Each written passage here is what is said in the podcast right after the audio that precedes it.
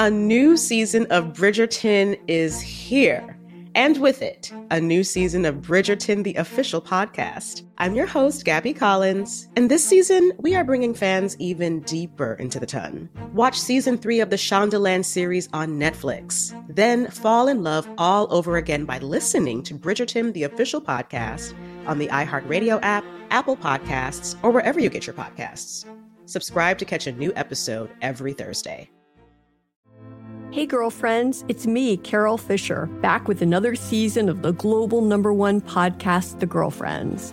Last time, we investigated the murder of Gail Katz. This time, we're uncovering the identity of the woman who was buried in Gail's grave for a decade before she disappeared. Join me and the rest of the club as we tell her story. Listen to season two of The Girlfriends, Our Lost Sister on the iHeartRadio app, Apple Podcasts, or wherever you get your podcasts. Hi, I'm Michael Rapaport. And I'm Kibi Rapaport. And together we're hosting Rapaport's, Reality Podcast. We have a passion for reality TV, and we're inviting you into our living room. We're dissecting the drama and we're giving praise to the single greatest form of entertainment on television today. That is right. Reality TV is the greatest form of entertainment on television today. Listen to Rapaport's Reality with me, Kibi Rapaport, And me, Michael Rappaport, on the iHeartRadio app, Apple Podcast, or wherever you get your podcast. Hi, guys. Nancy Grace here, host of podcast Crime Stories with Nancy Grace. I've dedicated my life to fighting crime and helping crime victims. For a decade, I prosecuted violent felonies. Every day is a mission. Every day is a chance to stop crime and keep one more person safe. Listen to Crime Stories with Nancy Grace on the iHeartRadio app, Apple Podcasts, or wherever you get your podcast. From UFOs to psychic powers and government conspiracies, history is riddled with unexplained events. You can turn back now or learn the stuff they don't want you to know. A production of iHeartRadio.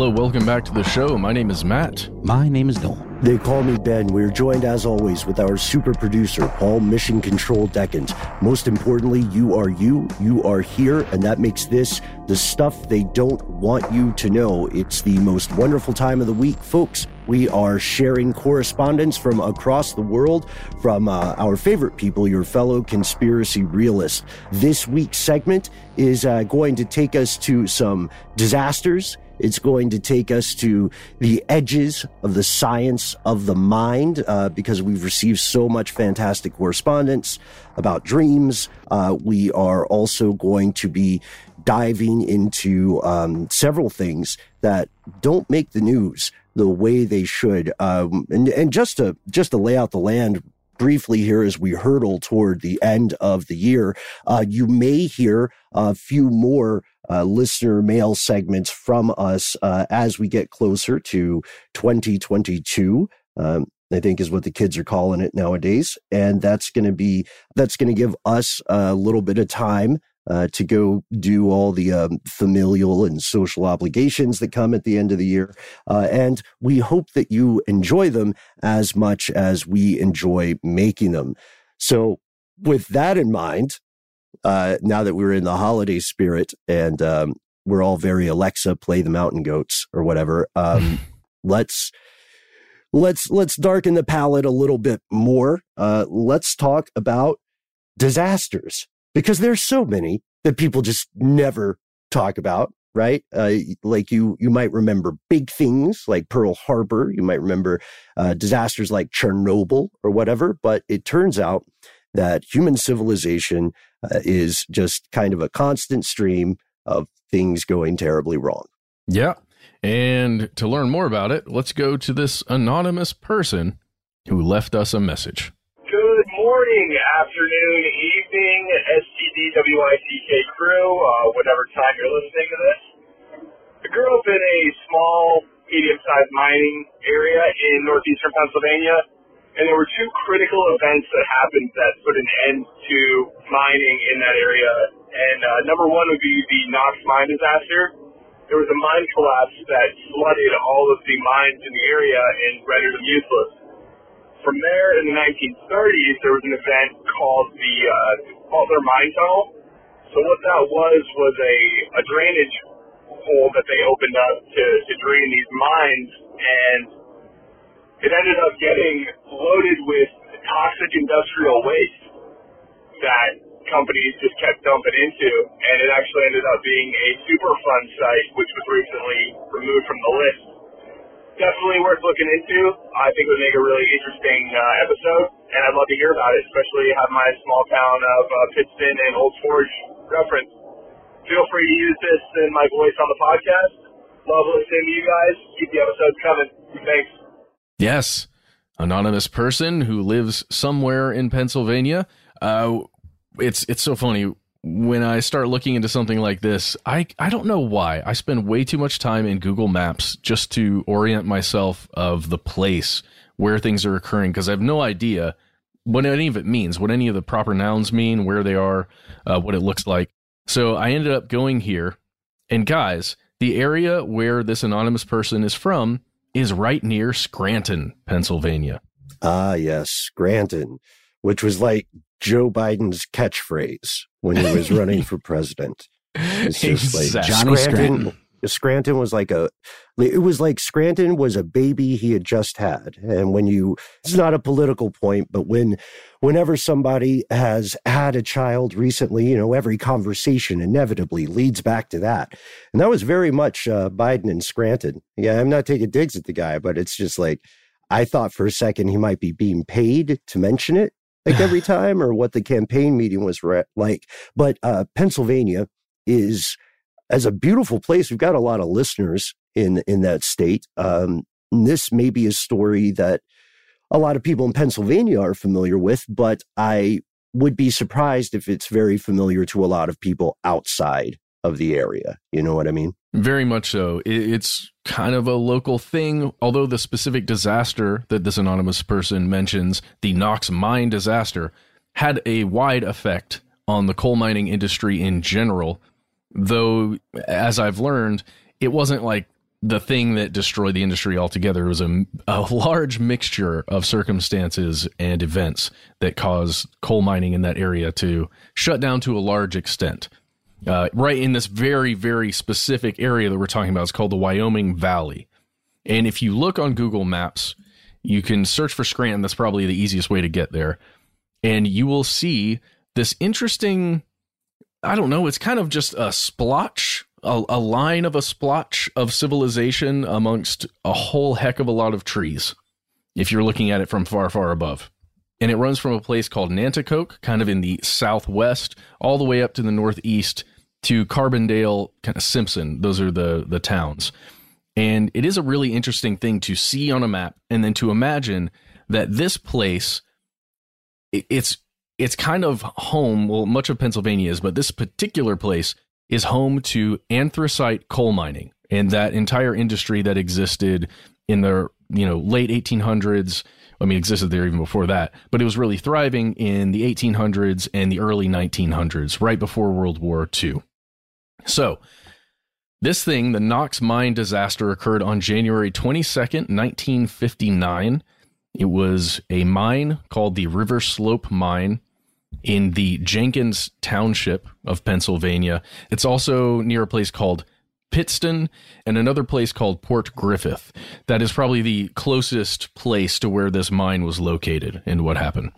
So, long story short, there is a lar- there are several large anthracite coal mines that exist in this area that you can kind of see where the civilization is on the map. And the Susquehanna River runs right down alongside where mi- where mines are on the east bank and the west bank of that river. And the operators of one of these mines decided that they were going to illegally have their workers mine underneath the Susquehanna River. This is a large river, lots and lots of water flowing through it at all times. And when these workers did this by the orders of their superiors, they unfortunately dug a little bit too close to the riverbed and water started pouring into the mine. And the reason why it's a disaster is because that water flooded that mine system and 12 individuals were, were killed They were drowned and locked in that mine. They they were never recovered. Mm-hmm. And numerous others were trapped in the mine for a long time. Uh, many of them did end up escaping, thankfully, because of the heroic efforts of one man. You can read about all of this stuff. If you search the Knox disaster, you can find a place called Pagan, P A G E N, web, W E B dot org, that has a really nice write up from an original article. It's very, it's rather short actually, but you can but you can read the original article there. You can also go to knoxminedisaster.com. That's where you can find uh, an entire documentary that was produced about this disaster, about the effects that it had on the coal mining industry overall. And it even includes stories from people who were there, which is a, a fascinating thing. And that documentary was produced fairly recently, and it's it's really great. I, the trailer at least makes it look really great and uh, heart wrenching. Actually, mm. I would recommend that highly. So, what do you guys think? Uh, this Knox disaster really, it's a story of workers, regular folks who were earning a living, doing their job, uh, pretty good living in the anthracite coal mines around that time. Uh, they were just told to do something that they knew was probably not the right thing to do, but you do it or you lose your job.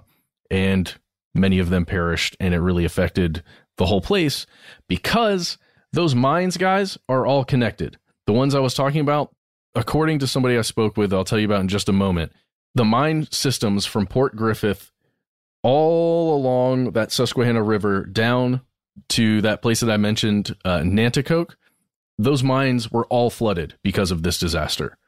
So it wasn't as though it was one small thing, right? It's imagine a cave system getting flooded completely because of the decision of some manager somewhere. Mm-hmm. Well, uh, first, shout out to, on a positive note, shout out to the one and only Amadeo Pancotti, uh, who is just as cool as his name sounds. I think that's the hero we're describing. He, uh, he is the reason that uh, 69 people were able to survive. And he got a Carnegie Medal for it.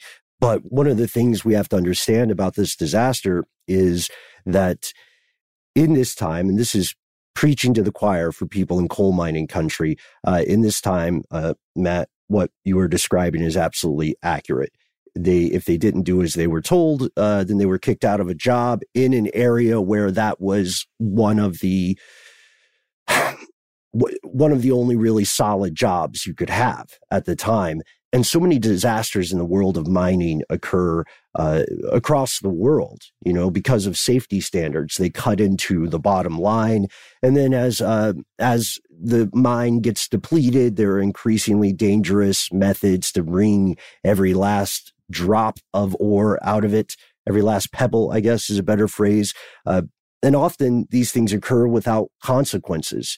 So the good news to um, anybody who is just now hearing of this story is that there were legal actions taken against what 10 people one of them was the mine superintendent uh, one of them this was the most interesting part to me about this you guys one of them is a secret owner of the mine his name is august j lippi we're not going to keep him anonymous right yeah you can imagine he, that he earned that yeah yeah, yeah, exactly. One thing I know for sure is that is one haunted ass abandoned mine right there. Uh, well, it, uh, much of it remains flooded, and because they were never able to pump the water out, they attempted.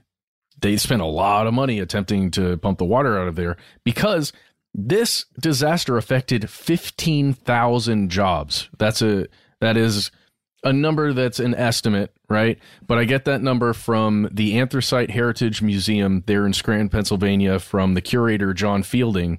I spoke with him for quite a while just learning about some of this stuff. And it, it really was a, a major thing because it, when you think about the, the coal mining industry, it's not just the people who are in the mines getting the coal out, it's drivers, right, who are delivering that kind of stuff. It's people who sell the coal, it's other industries like that are attached directly to the coal industry, like the Pinkertons. Um, yeah. yeah. Um, there's there's a lot, right? And uh, I would just highly recommend anybody who's interested. You can go to www.anthracite, that is A N T H R A C I T E museum.org. And you can you can learn really stories of individuals as well as the industry as a whole, just like how that whole region was developed because of this one thing, basically, that existed there.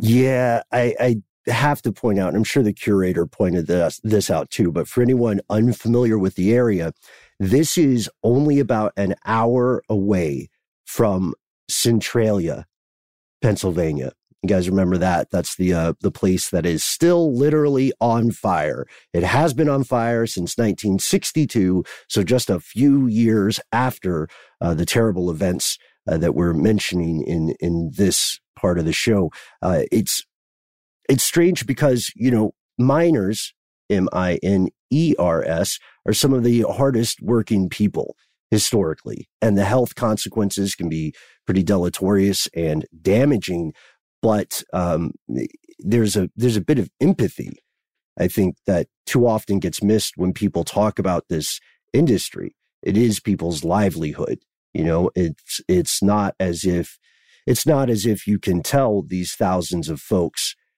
stop what you're doing you know and go what become a ping pong champion or something. So the people who are working in these mines and have worked in these mines are very much not the enemy. They're just people who are trying to make a living. If you feel like um, the mining practices do need to be eliminated, which will inevitably occur, at least in the world of coal mining, um, if you feel those practices need to be eliminated, then the best way to bring that idea into a reality is to start at the top. Don't vilify the people who are like, people don't wake up and say, I can't wait to go hundreds of feet underground. I am so pumped. You know, um, that's just a note I want to make because mining has really, mining has left permanent, uh, permanent effects on this mm-hmm. country and many others. Um, just don't think the average person is a villain. They're usually not. No. I've been watching um in the series on Hulu, I think called Dopesick. Uh, it's about the Sackler family and you know the OxyContin opioid epidemic and all that, and obviously a place that was hit very very hard by that was West Virginia, which is a you know coal mining country, uh, and one of the main characters in the show uh, gets in a, a, an accident um, in a coal mining situation and ends up, you know, addicted to OxyContin. Um, so, I mean, it's a very inherently dangerous profession. Um, not to mention the conditions and you know the long term effects of breathing in all of that, um, all of those materials. So, you know, you're absolutely right. certainly not some would be someone's first choice, but people that are in that profession are very proud of it. And, and there's often like multi generational families um, that have you know mined for coal for for many generations. And so when you start to see that kind of legacy um, industry dry up, while it makes sense on a environmental level, it's certainly sad. And it's not like people are, like you said, Ben, it's not like people have some other option or they're like given, oh, sorry, we're taking your, your whole industry is gone, but here's another option for you. That's not usually how it works. It's the same with like, uh, textile factories, you know, during the housing crisis, you know, literally dried up entire towns, uh, economies. So, you know, mm-hmm. it's very sad. Agreed. Uh, I we have to end this segment, guys. Just really quickly to hit the Butler Tunnel thing. You can learn about that as well. I would head to Greater Pittston. That's P I T T S T O N Progress. Uh, you you can search for that, and you can find a story there titled "Butler Mine Tunnel Contamination Revisited at Mining History Month Program." It's really interesting. There, you can just read a bit about it. You can also head over to EPA.gov and see the story about how it was removed from the list of the nation's most contaminated sites, uh, which is very interesting because, last thing, guys, if you are looking at that Google Maps and you follow the Susquehanna River north from Port Griffith, which is where the Fort Knox disaster occurred, you just follow it just a little bit north. You will see some weird orange red stuff coming into the Susquehanna River. And that is coming from the Lackawanna River, and that, if you continue following up the Lackawanna River to where it ends, is where the Butler Tunnel disaster occurred, where the dumping was occurring that is has caused the river to literally turn that color. According to John at the museum, that is actually what it looks like. It's not some trick of the satellite imagery or something like that. It's actually orange. The rocks are colored orange. And it's because of iron and other things that were inside these mines where other toxic materials were dumped or just left when a company shut down. And then when flooding occurs or when there's a lot of water coming through the areas and those mines get, you know, like runoff water basically in them, it flushes that stuff out into the river system. But according to the EPA, everything's fine.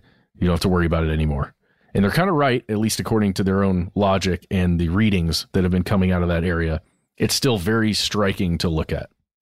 All right, that's it, anonymous caller. Uh, we hope you have a wonderful day uh, there in Pittston, and uh, we'll be right back with more messages from you. A new season of Bridgerton is here. And with it, a new season of Bridgerton, the official podcast. I'm your host, Gabrielle Collins, and this season, we are bringing fans even deeper into the ton. Colin Bridgerton has returned from his travels abroad. Is betrothal written in the stars for the eligible bachelor? Meanwhile, the ton is reverberating with speculation of who holds Lady Whistledown's pen. We're discussing it all. I sit down with Nicola Coughlan, Luke Newton, Shonda Rhimes, and more to offer an exclusive peek behind the scenes of each episode of the new season. Watch season three of the Shondaland series on Netflix. Then fall in love all over again by listening to Bridgerton, the official podcast, on the iHeartRadio app, Apple Podcasts, or wherever you get your podcasts. Subscribe to catch a new episode every Thursday. Hey, girlfriends, it's me, Carol Fisher. I'm so excited to tell you about the brand new series of The Girlfriends. In season one, we told you about the murder of Gail Katz at the hands of my ex boyfriend Bob. At one point, a woman's torso washed up on Staten Island and was misidentified as Gail. She spent nine years in Gail's grave, and then she just disappeared. It's almost like it's become this moral obligation to find her. And that's what we're going to do find this missing girlfriend and tell her story. With the help of some of your favorite girlfriends from season one, like my producer Anna. Oh my God. My friend Dr. Mindy Shapiro. Hi, it's Dr. Shapiro, and I'd like to speak with the deputy medical examiner. And of course, Gail's sister, Elaine Katz. Having no closure, it kills you. Join us as we try to solve a 35 year old cold case. It's not going to be easy, but it's going to be one hell of a ride. what? I can't believe this. Listen to season two of The Girlfriends, Our Lost Sister on the iHeartRadio app, Apple Podcasts, or wherever you get your podcasts. I'm Scott Weinberger, journalist and former deputy sheriff. In my new podcast series, Cold Blooded The Apollo Gym Murders, I'm embedded in the cold case investigation into the death of firefighter Billy Halpern. It's just a shame, you know, that they took him from us. Experience this investigation in a truly unique way, knocking on doors, uncovering new evidence, including the DNA of a potential killer. Uh, my name is Danny Smith. I'm a detective uh, with Miramar Police Department. This is Scott Weinberger. We're actually reopening an old case, and your name came up. Untangling secrets that may reveal the answers to not only one murder, but almost a dozen.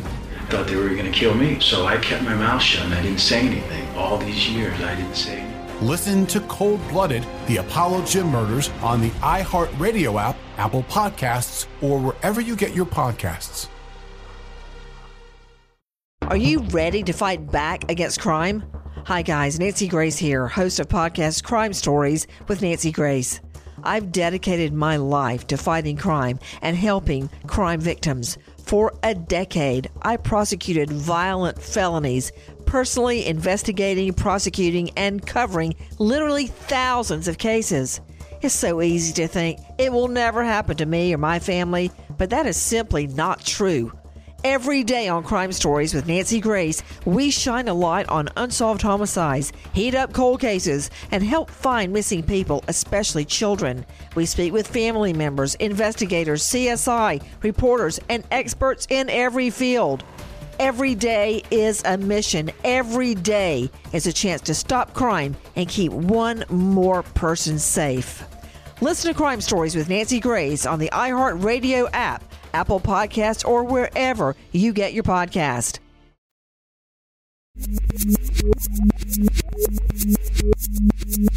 And we're back with another message. This one comes from listener Anvil Alf.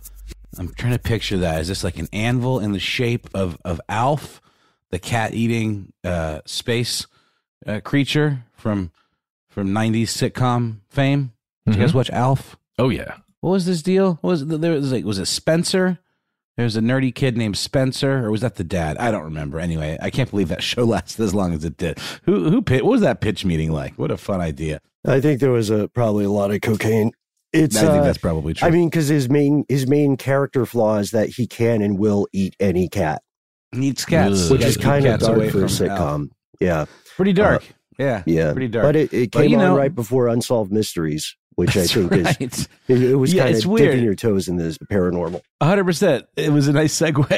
It's one of those shows where it's like it was a little too like goofy for adults and a little too adult for kids, and yet somehow it succeeded for way longer than I would have thought. Anyway, Anvil Alf, right? Ty, Ben, Matt, and Noel. I'm a longtime listener and fan of the show, podcasting show after show as I renovated my house here in Oxfordshire. Uh, your big ticket shows are great, but I also find your views of current world news fascinating from your side of the pond, especially the recent political shenanigans in the U.S. Well balanced opinions, bouncing off each other in an entertaining way. Good job. Well, gee, thanks, Anvil Alf. That's very kind. He goes on. Back in the early 1970s, I was at university in Swansea, Wales. I started lucid dreaming. Um, it was great. Free entertainment every night. I could pick up on a good previous dream, steer my dreams, and wake myself up if things got out of hand. I knew I was dreaming, but brighter, sharper, more real than a normal dream. Not uncommon, but one of my favorite dreams was flying, breathing in to go up, out to go down, swooping around and around. So all good. I would regale my dreams meeting the duck people and such like to my housemates as we drove into college in the morning, uh, much to their amusement. This one morning, we drove into college as normal. I found a parking place, not always easy. I ran into the lecture hall, got a seat in the middle, found my pencil, tuned into the lecture. Then I woke up. Wow, that was odd. Not much fun there. So, set off to college again, got into the lecture, found my place, lecture started, woke up again. Three times in a row, Groundhog Day. I then began to doubt whether I was awake or not at any time. I stopped walking along the nearby cliffs as I had massive urges to jump off and fly as I did in my dreams. But now I wasn't dreaming, was I? I was really freaked out. It was like my brain said, okay, you have fun at my expense. Try some of this. I switched off the dreaming by repeating, You will not dream, over and over again in my head. I started lucid dreaming by repeating, I will dream, I will dream. For the record, I wasn't on drugs, just plenty of beer. Uh, for a long time, I didn't dream or remember any dreams, and now my dreams are the normal, fuzzy mix of stuff, uh, and I'm quite happy with that. Thought it might interest you. Use any you wish on the show. Props, cheers, Anvil Elf.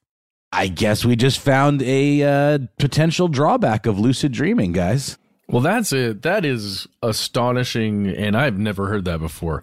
A 3x Groundhog Day style like scenario happening on repeat. Um, wow, especially with something as mundane as waking up, doing a regular routine, being at the place you're supposed to be at, then it happening again and again and again. That's weird. I mean, props to uh, Anvil Alf for figuring out how to steer it and control it, and you know, seemingly having such a handle on the whole process. I mean, that sounds fascinating, and, and it would be a lot of fun. But I think you know some of the research into it that we've been talking about um, and also i think the last email that we got about lucid dreaming was you know uh, it, it led us to discuss how lucid dreaming and uh, night terrors or you know sleep paralysis were kind of two sides of the same coin in a weird way that like you know the, the the sleep paralysis was almost a nightmarish form of lucid dreaming. This is somewhere in the middle. It really makes me think of like the nightmare on elm street movies you know where the characters don't know they're dreaming until something kind of spooky happens and then all of a sudden you know the audience is, is clued into the fact that they're dreaming. Um this i don't know like this would really wreck my brain and make me really paranoid uh if uh if this was happening to me what do you think ben Uh, yeah, most reoccurring dreams or recurring dreams are the, typical scientific assumption is that they are revealing the presence of an unresolved conflict or a source of stress, which is why uh, so many recurring dreams are unpleasant. Uh, this this uh, idea they can recur multiple times in one sleep cycle. Uh, you know, because you don't remember most of your dreams if you're human. Uh, everybody does the, the vast majority of humans tend to enter that state. Uh, just uh, not everybody brings those stories or those experiences back with them as efficiently to the waking world. So I would be interested, and the Alf, to hear um, to hear a little bit more about your sleep schedule and about how how you typically find yourself waking up because most people don't sleep the solid eight all the time. You have these moments where you're a little closer to the waking world, and that's where things like lucid dreaming and sleep paralysis can occur. Uh, your muscle atonia may not all be all the way activated. Uh, so it may be that there was something in your subconscious that was very much bothering you. And remember, that part of the mind speaks in its own language with its own logic and syntax. And it's all based on symbols. And those symbols don't let dream dictionaries fool you. Those symbols are not necessarily universal. They're culturally based and individually um, accented like a language. So you may have in your in your experience, your brain may have been trying to tell you something and now it's just a matter of sort of the other part of your mind decoding what the sleeping you was trying to was trying to tell you. And yes kudos to uh, taking agency over uh, your over your experiences. Um, i tend to think that a lot of people have recurring dreams. One thing that's interesting about this too and it's somewhat related, is uh, I would love to hear from Anvil Alf and from you, Matt, and you, Noel. Have you had periods of time where you find yourself waking up at a very specific, like a specific time? Like, you know, you go through a run of three months where at least once a week you're waking up at exactly 3.37 a.m., things like that? No, that'd be weird though. I've never really had any experience like this. Um, it's fascinating to me.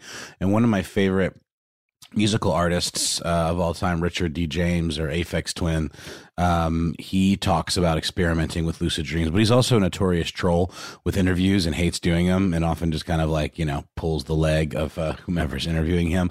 But he did specifically refer to using lucid dreaming in the creation of his album Selected Ambient Works Volume 2, which is like super, you know, like the, the title suggests, very like, you know, dreamlike ambient soundscapes with kind of alien, you know, pitched vocals and just super bubbly, lovely stuff. Really great to fall asleep to. A handful of tracks, though, are more like gearing you toward the nightmare side of things. But he uh, specifically talks about um, learning how to lucid dream, coming up with compositions in his dream, and then forcibly waking himself up and then trying to recreate the compositions from his dream in the real world. Uh, and Ben, you've mentioned in the past, you know, the idea of um, writers using lucid dreaming to kind of create, you know, imaginative scenarios as well. So I just thought this was a neat uh, analog to that. Yeah, and, and Matt, I'm so interested in that earlier question. Did you ever experience this, like waking up at the same moment? Is uh, that uh, yeah, it, yes, definitely. Around three a.m. is when I generally will wake up. It, it's not a very specific, you know, number, right? Like mm-hmm. three seventeen or something, but right around three a.m. Uh, always after, never at two something. It's always after three a.m. Within give or take fifteen minutes. Um, yeah, I don't know.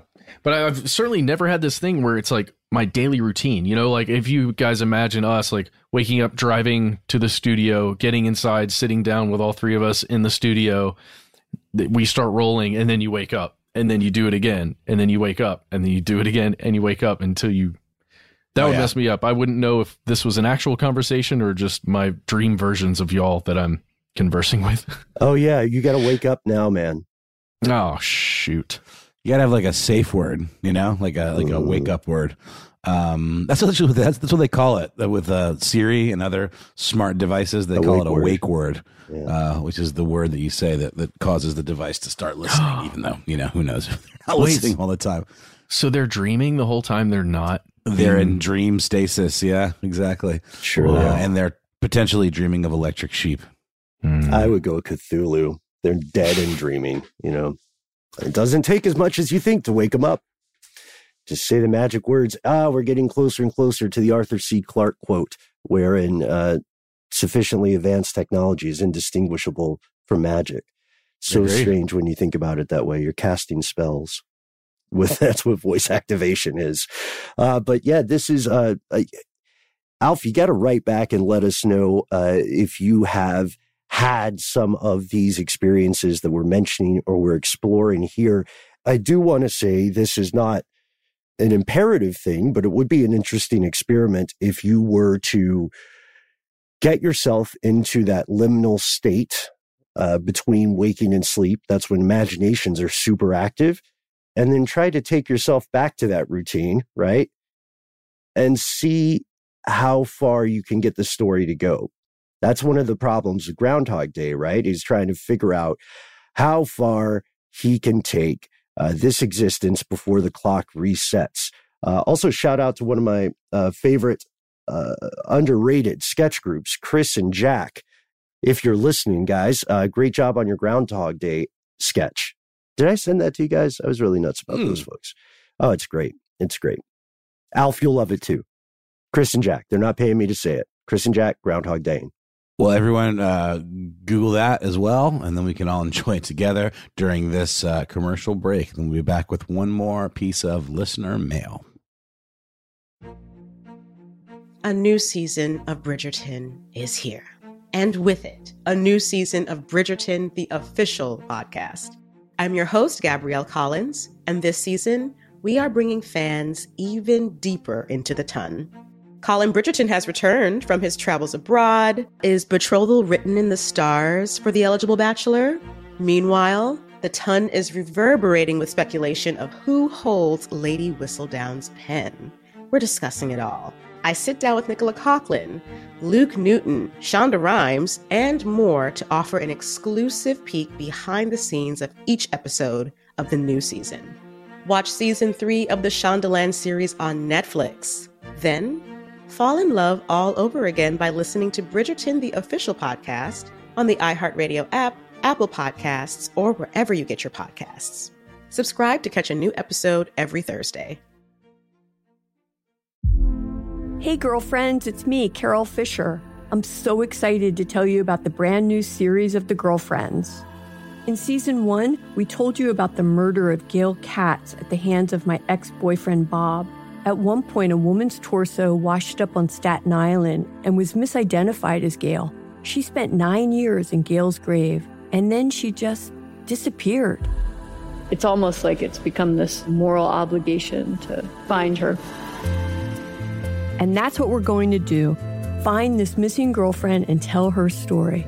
With the help of some of your favorite girlfriends from season one, like my producer Anna. Oh my God. My friend Dr. Mindy Shapiro. Hi, it's Dr. Shapiro, and I'd like to speak with the deputy medical examiner. And of course, Gail's sister Elaine Katz. Having no closure, it kills you. Join us as we try to solve a 35 year old cold case. It's not going to be easy, but it's going to be one hell of a ride. what? I can't believe this. Listen to season two of The Girlfriends, Our Lost Sister on the iHeartRadio app, Apple Podcasts, or wherever you get your podcasts. I'm Scott Weinberger, journalist and former deputy sheriff.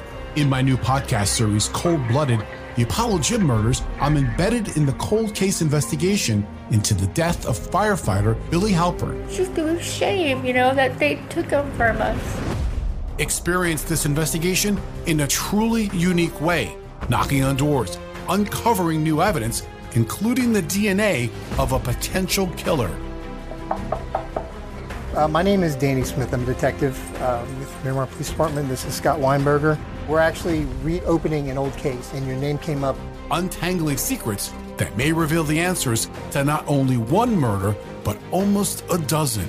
I thought they were going to kill me, so I kept my mouth shut and I didn't say anything. All these years, I didn't say anything. Listen to Cold Blooded, the Apollo Gym Murders on the iHeartRadio app, Apple Podcasts, or wherever you get your podcasts. Are you ready to fight back against crime? Hi, guys. Nancy Grace here, host of podcast Crime Stories with Nancy Grace. I've dedicated my life to fighting crime and helping crime victims. For a decade, I prosecuted violent felonies, personally investigating, prosecuting, and covering literally thousands of cases. It's so easy to think it will never happen to me or my family, but that is simply not true. Every day on Crime Stories with Nancy Grace, we shine a light on unsolved homicides, heat up cold cases, and help find missing people, especially children. We speak with family members, investigators, CSI, reporters, and experts in every field. Every day is a mission. Every day is a chance to stop crime and keep one more person safe. Listen to Crime Stories with Nancy Grace on the iHeartRadio app, Apple Podcasts, or wherever you get your podcast.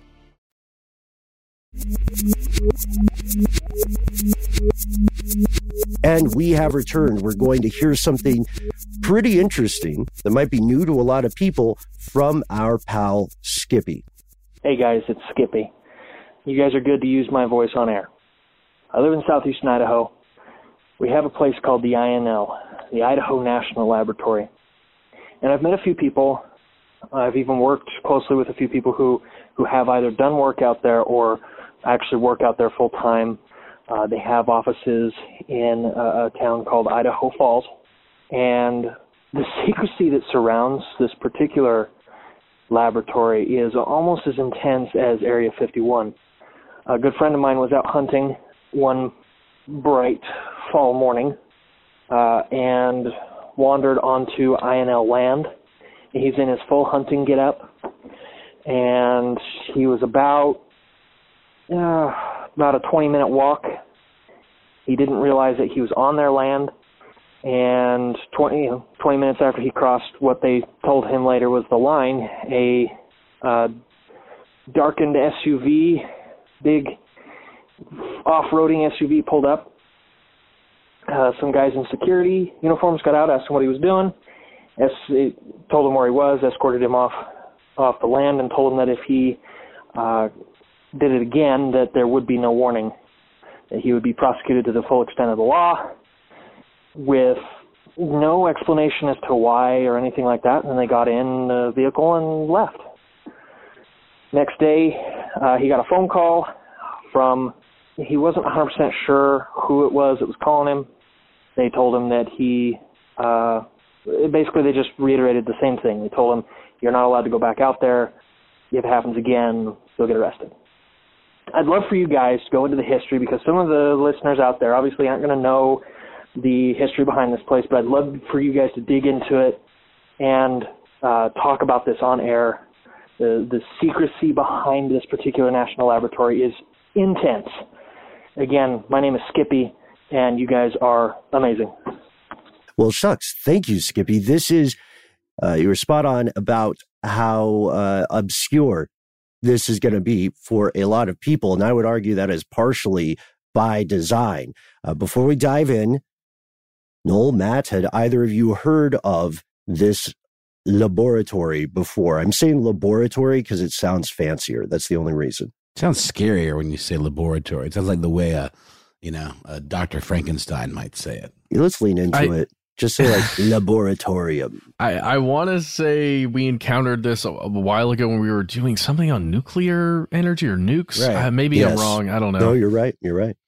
It was Okay. established by the uh, Atomic Energy Commission in 1949 as Yep. a hub of atomic innovation in the United States, according the, to the uh, uh, Atomic Heritage Foundation website. Right. Yeah, and I think I have a link there in uh in in our doc if uh if you want to pull that up. He uh so here's the deal. This place is part of the DOE Department of Energy and it is a huge deal to the US and it's a huge deal globally and they're messing with things that people literally don't understand, which is part of what research is. You know what I mean? They're not like the dwarves delving too deep in Lord of the Rings. Uh, they're they're working on very important mission critical stuff for the future of energy. And if the world does say goodbye to coal completely, I'm doing a callback, guys. It's, that's what you call it in the business. Uh, if coal is ever fully gone from the world, the Idaho National Laboratory will play a part in that. It has uh, there there were like 52 reactors there. It's it, it has had the highest density of nuclear reactors on the planet. Uh, all but three were, uh, I think, eventually decommissioned. So why why the secrecy? If you go to their website, there's something really interesting, which is you can you know you can learn about the the history of the site, which we'll get into in a sec. You can learn about what they're working on now, but some links on the website are dead. The website links that pertain to national security do not work, uh, which, which is not a good look if you're trying to quell people's fears and suspicions. Uh, it has also been the site of, um, of a tremendous disaster. It wasn't until 2015 when federal authorities went public and admitted that in 1972, uh, radiation and chemicals probably killed 396 people in relation to this. Uh, it's the kind of thing that if you are a foreign operator, or sometimes they're called collectors, which is somehow even more creepy to me. If you're a foreign collector or operator uh, and you're a spy, this is one of like the top places on your tour of the US. And this is the kind of like the the level of skill that these folks are functioning at becomes in I hate to say it, but it becomes inherently conspiratorial because so few people know how to do what these folks are doing. It's kind of like how AQ Khan almost single handedly spread nuclear weaponry around the world. And they do, you know, they do important peaceful stuff, fuel cycle research, development, trying to make the next iteration or the next uh, innovation in nuclear reactors, light water reactors. We talked about those before. Uh, shout out to well, who was that? Halliburton. Uh, they also they are working on cybersecurity. They're working on national security, working on nuclear non-proliferation uh, ideas, and that gets that gets really sticky very quickly. You know, so this is a Tom Waits. What's he building in there situation? The truth of the matter is that it's very difficult to tell from the outside. And although the show is against censorship, I don't know about you guys, but I have to admit, you probably have to have it that way. You probably can't have, you know, somebody popping on Instagram and going, oh no, we, we thought we knew what we were doing with the reactor. It blew up, LMAO.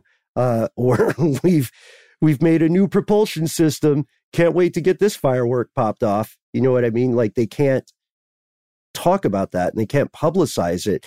And I would also posit, Skippy, that in your friend's defense, it doesn't matter what he was wearing. You know what I mean?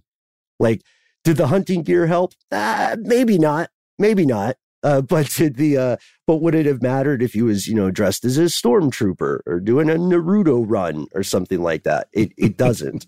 it, uh, it's these places are have very, very tight security. I think uh, mentioned before, a good friend of ours on the show uh, went to Roswell, went to went to Groom Lake with his brother on a road trip, and they almost got shot. They stopped at the sign where it says, you know, you can't go past this point. They stopped their truck and they got out and they were just looking around because when are we going to be here again? And that's when they saw the glint of what was probably a sniper scope and then that's also where they got uh, almost run off the road by a military vehicle. And they didn't even cross the trespassing line. So I would say be very, very, very careful with that stuff. And it's got a men in black situation, which is another cool part of the story, Skippy, although it is spooky, admittedly, for these other folks to come back the next day and just say, and just so you know, we weren't kidding. Like on the off chance he thought, ah, that's no big deal. I'm going to be back there again. I wonder how many people have been in a situation where you get a follow up like that. Cause they, I'm sure they did an extensive background check on the guy too. You know what I mean? And if he had ever traveled to like Tehran in the past, the conversation might have gone differently. Hmm. I completely agree. One of the only things that's really sticking in my mind right here is the size of the laboratory. Because if mm-hmm. you, again, look, I'm sorry, I'm so Google centric today, but if you mm-hmm. search for it, it shows you this one lab, like it's clearly a large building that is a lab mm-hmm. that is there in Idaho, in Idaho Falls, I think. Um, but on their website, they say they have an 890 square foot laboratory, like whatever that means. 890 square foot. And this person that we're hearing from trespassed on land. So I'm trying to figure out where all this square footage is, right? Like, Yeah. where actually is this place? Because I can't find it. And maybe that's the point.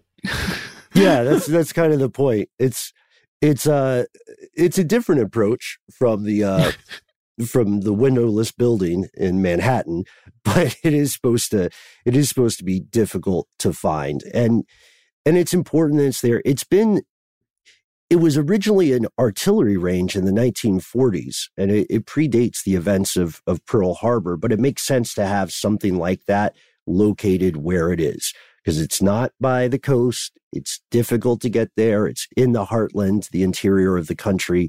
Um, and if anything, it's kind of surprising that it is so public facing and you can, you know, go to their website and learn so much stuff about it because because it seems like it could have been easy for this facility to be secret the way that so many other uh, nuclear research initiatives were conducted in secrecy. Like entire towns didn't officially exist. We did an episode on that. Um, yeah, I don't know. I I don't know whether you can get a tour yet, Skippy. Though I am going to give it the old college try. It's just amazing that they do so much stuff. Also, hybrid energy systems, robotics, nuclear waste processing, uh, uh, bioenergy. I mean, what are they up to? Are what what are they building in there?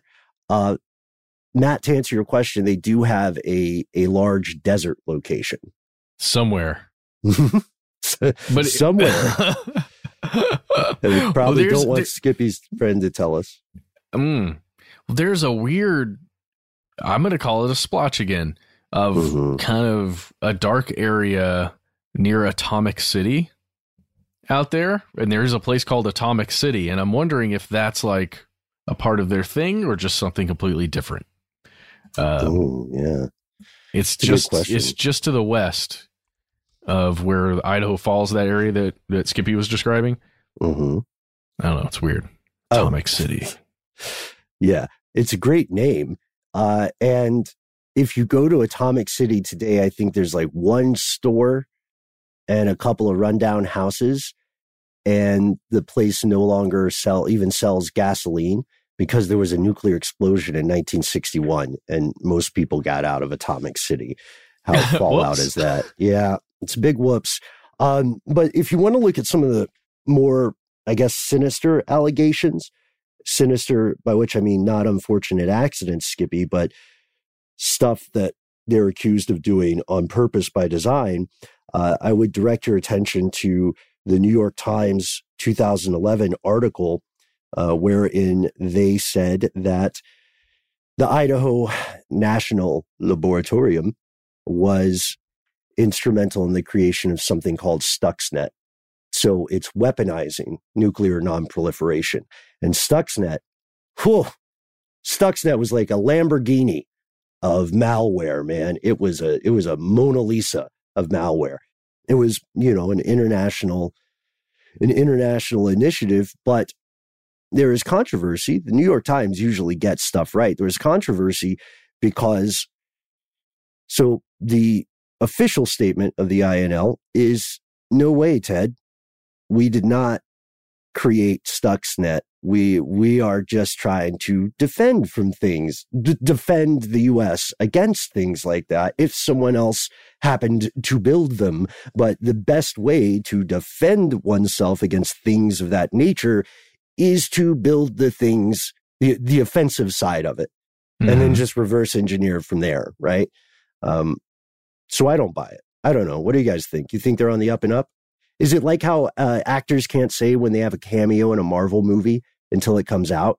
I think like Jeff, but they always us. do. They always screw it up. Yeah, they at least do. some of them do.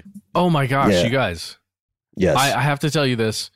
I, I, I think I think there's stuff going on, Ben, to your to answer your question that they just can't talk about. There's some weirdness because it's advanced energy systems as well. Like I, I know they have a clear focus on nuclear energy, but it feels to me that they've got other things maybe going on Mm-hmm. because they, they they are directly involved with the Center for Advanced Energy Studies, which is like a you know a whole bunch of different people doing R and D for that. But they've got again, I'm going to harp on it. This whatever this 890 square mile thing is, where they can just test stuff out. And I was looking around on Google Maps. This is my mantra for the day. That I was looking around on Google Maps.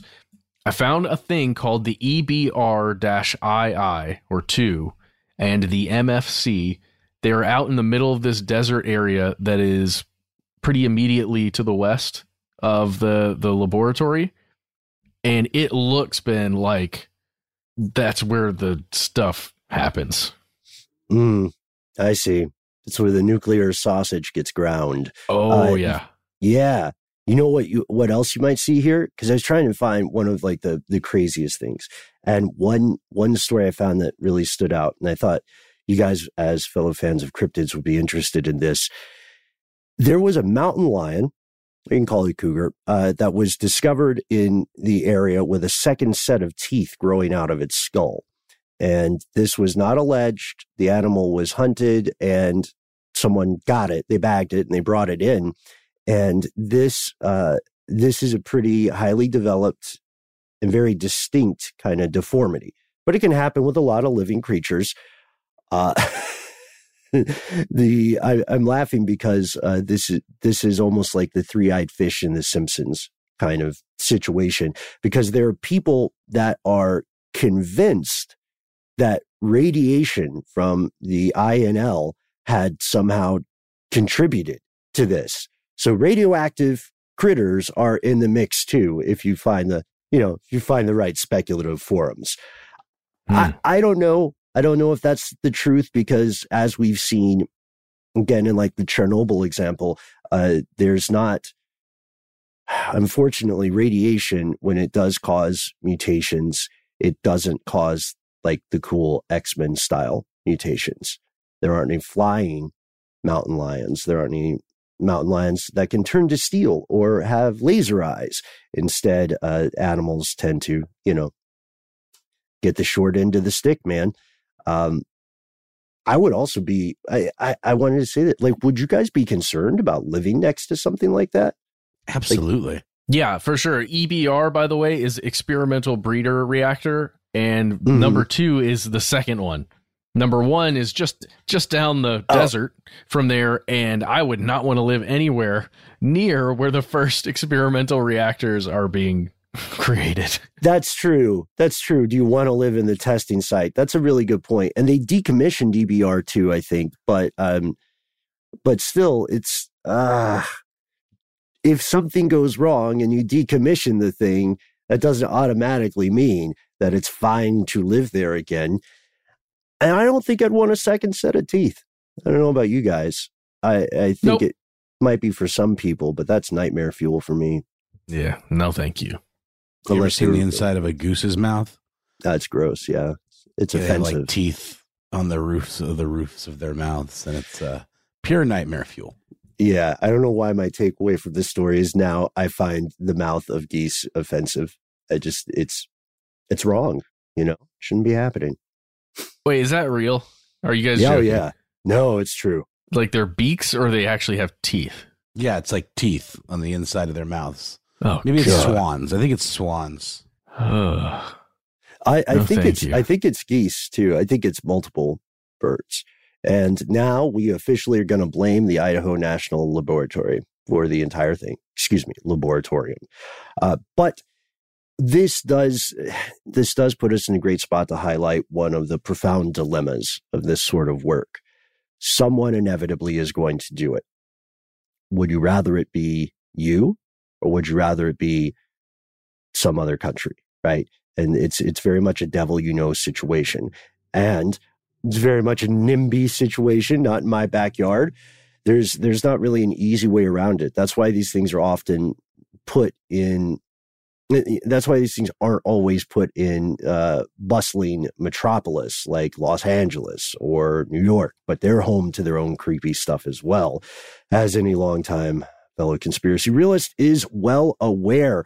Uh, Skippy, thank you so much for writing in. We're going to maybe return to this in the future because there is a, a great deal of history uh, in in the world of nuclear proliferation, in the world of nuclear research that remains untold in the modern day, and it is often literally the stuff they don't want you to know. So I suggest we pause the conversation for today. We're going to be back very soon. I can't wait to hear your thoughts on the stories that Anonymous Anvil Alf and Skippy himself shared with us today. Uh, and tell us about the weird sketchy things in your neck of the woods. We're sure they're out there. Uh, we try to make it easy to find us online. You can find us on Facebook, Twitter, and YouTube at the handle Conspiracy Stuff. You can find us at Conspiracy Stuff Show yes. on Instagram. Yes, yes, yes, yes, yes. Remember that YouTube Conspiracy Stuff. Go there. Check out the videos. They're so great. And if you want to leave us a voicemail, just the way Skippy and Anonymous left, you can call 1 833 STDWYTK. Please give yourself a cool nickname. Let us know whether or not we can use that name and your message on the air in one of these episodes. And hey, you've got three minutes, say whatever you'd like. We, we're just tickled to hear your voice. Thanks for doing it. And if you've got more to say than can fit into that three minutes, please instead send us a good old fashioned email. We are conspiracy at iHeartRadio.com.